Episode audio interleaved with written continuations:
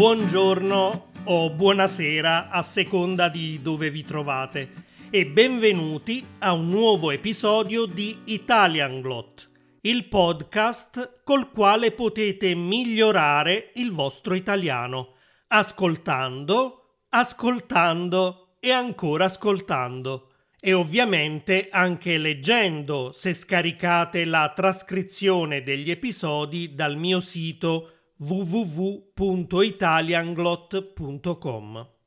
L'episodio di oggi sarà di livello più semplice e lo sto registrando soprattutto per chi ha ancora l'animo da bambino, ma non solo, perché parleremo di cartoni animati. Esistono migliaia di cartoni animati di diversi paesi e culture e l'argomento è molto molto vasto. Per questo ho deciso di parlarvi principalmente di quei cartoni animati che sono arrivati in Italia da altri paesi e che sono diventati ormai famosi nella nostra cultura.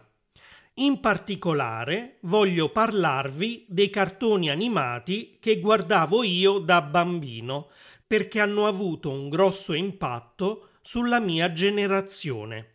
Ancora oggi, quando si esce con gli amici a mangiare una pizza, è uno degli argomenti di conversazione preferiti. Ti ricordi quel cartone animato? Tu lo guardavi? Ah, ma certo, era uno dei miei preferiti. E ti ricordi la sigla? Ovviamente. E a questo punto si parte a cantare la sigla tutti insieme. Eh sì, perché non solo questi cartoni animati erano popolari per la storia, ma anche per la loro sigla.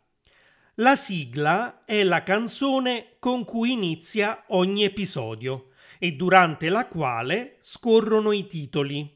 In questo caso il nome del cartone animato, del regista, dei disegnatori e così via. Questa si chiama sigla iniziale. Poi c'è anche la sigla finale, che a volte era una canzone completamente diversa, durante la quale scorrevano i titoli di coda. In ogni caso, tutti i bambini conoscono a memoria la sigla del loro cartone animato preferito. Sembrerà assurdo, ma i cartoni animati della mia epoca sono stati così popolari che la maggior parte di noi ricorda ancora oggi le parole della loro sigla. Dovete sapere che esistono addirittura degli eventi che si organizzano ogni anno in qualche locale notturno in cui il tema della serata sono proprio le sigle dei cartoni animati degli anni 80 o 90, per esempio. Allora si va con gli amici e oltre a bere e a ballare si canta tutti insieme. È come una specie di karaoke collettivo.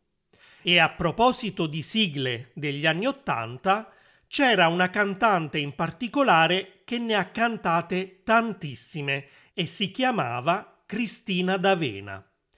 Se chiedete a un italiano chi è Cristina D'Avena, sicuramente saprà dirvelo.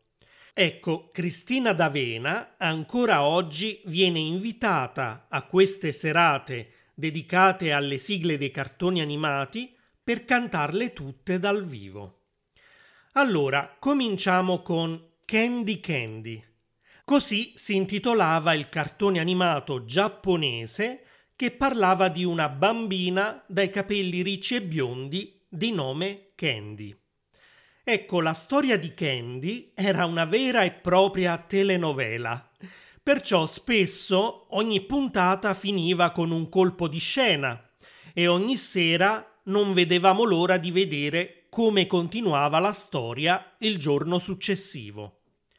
Candy era una bambina che nella prima puntata viene abbandonata davanti alla porta di un orfanotrofio insieme a un'altra bambina che si chiama Annie. Suor Maria e Miss Pony trovano le due neonate e le accolgono nel loro orfanotrofio. Candy e Annie crescono qui felici, finché poi le loro strade si dividono perché le adottano due ricche famiglie. Annie va a vivere presso la famiglia Brighton, mentre Candy va a vivere a casa della famiglia Legan, dove la perfida figlia Irisa e suo fratello Neil le fanno continuamente dispetti. Quanto abbiamo odiato Irisa da bambini. Ovviamente non mancavano le storie d'amore, perché Candy un giorno conosce su una collina un misterioso ragazzo che suona la cornamusa e indossa un kilt scozzese. Il ragazzo poi sparisce. Candy non conosce la sua identità e non conosce nemmeno il suo nome e così lo chiama il principe della collina. Da quel momento in poi fa di tutto per ritrovarlo, ma ad un certo punto viene mandata a Londra per studiare in un collegio e lì incontra Terence, un ragazzo dai lunghi capelli neri di cui si innamora. Insomma, la storia si complica sempre di più. Non voglio fare un episodio solo su Candy, quindi mi fermo qui, ma voglio cantarvi un pezzettino della sigla che faceva così. Candy è poesia, Candy, Candy è l'armonia, Candy è la magia, Candy, Candy è simpatia, è zucchero filato, è curiosità, è un mondo di pensieri e libertà. È un fiore delicato, è felicità che a spasso col suo gatto se ne va. Se volete ascoltare la sigla intera, metterò un link sulla pagina di questo episodio sul mio sito. E passiamo a Heidi. Anche questo cartone animato è stato molto molto popolare in Italia. Sicuramente molti di voi sanno che si tratta in realtà di un romanzo della scrittrice svizzera Johanna Spiri e racconta le vicende di una bambina, Heidi appunto, anche lei orfana come Candy, che va a vivere sulle montagne svizzere dal suo scorbutico nonno. Il nonno vive da solo da anni in una baita e tutti lo odiano proprio perché è asociale e sgarbato. Heidi, che è una bambina sempre allegra e solare, riesce però a renderlo più gentile.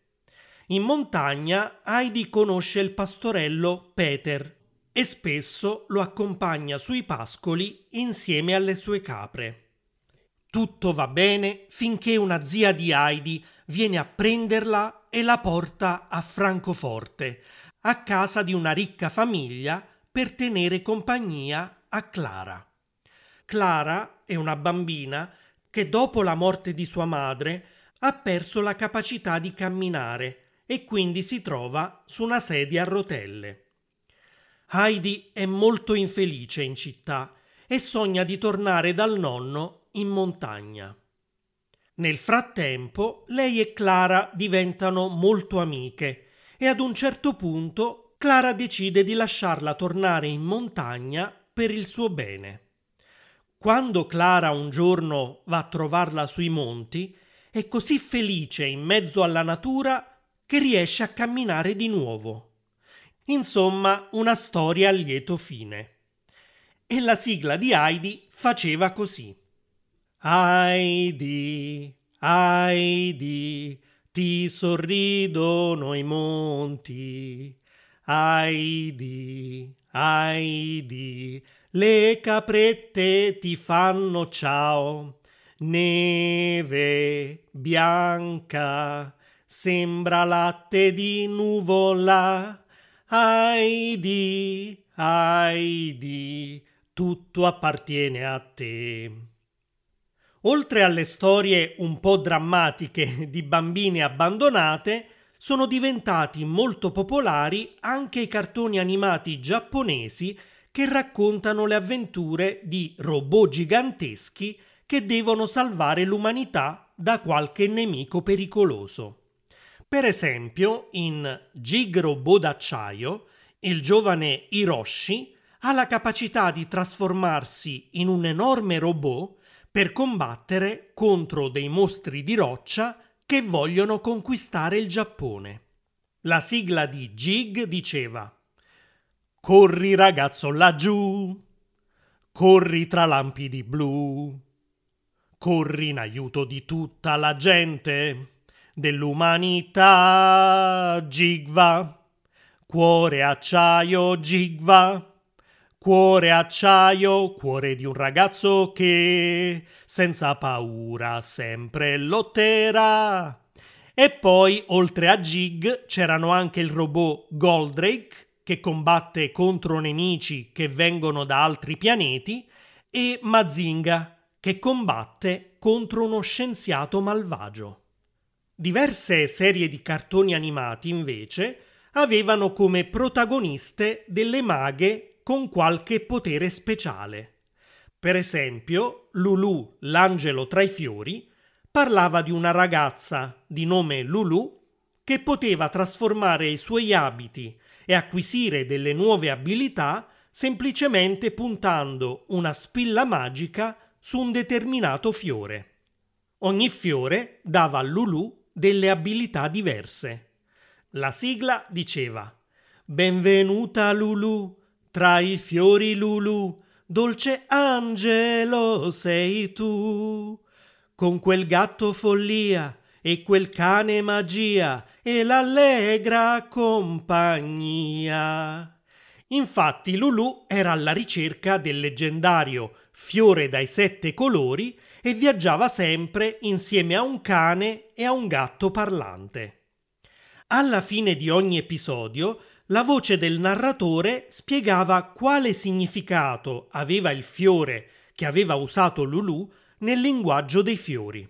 Ad esempio, nel linguaggio dei fiori il tulipano giallo vuol dire amore disperato, oppure la viola blu vuol dire fedeltà e così via. Un'altra ragazza dai poteri magici era Bia.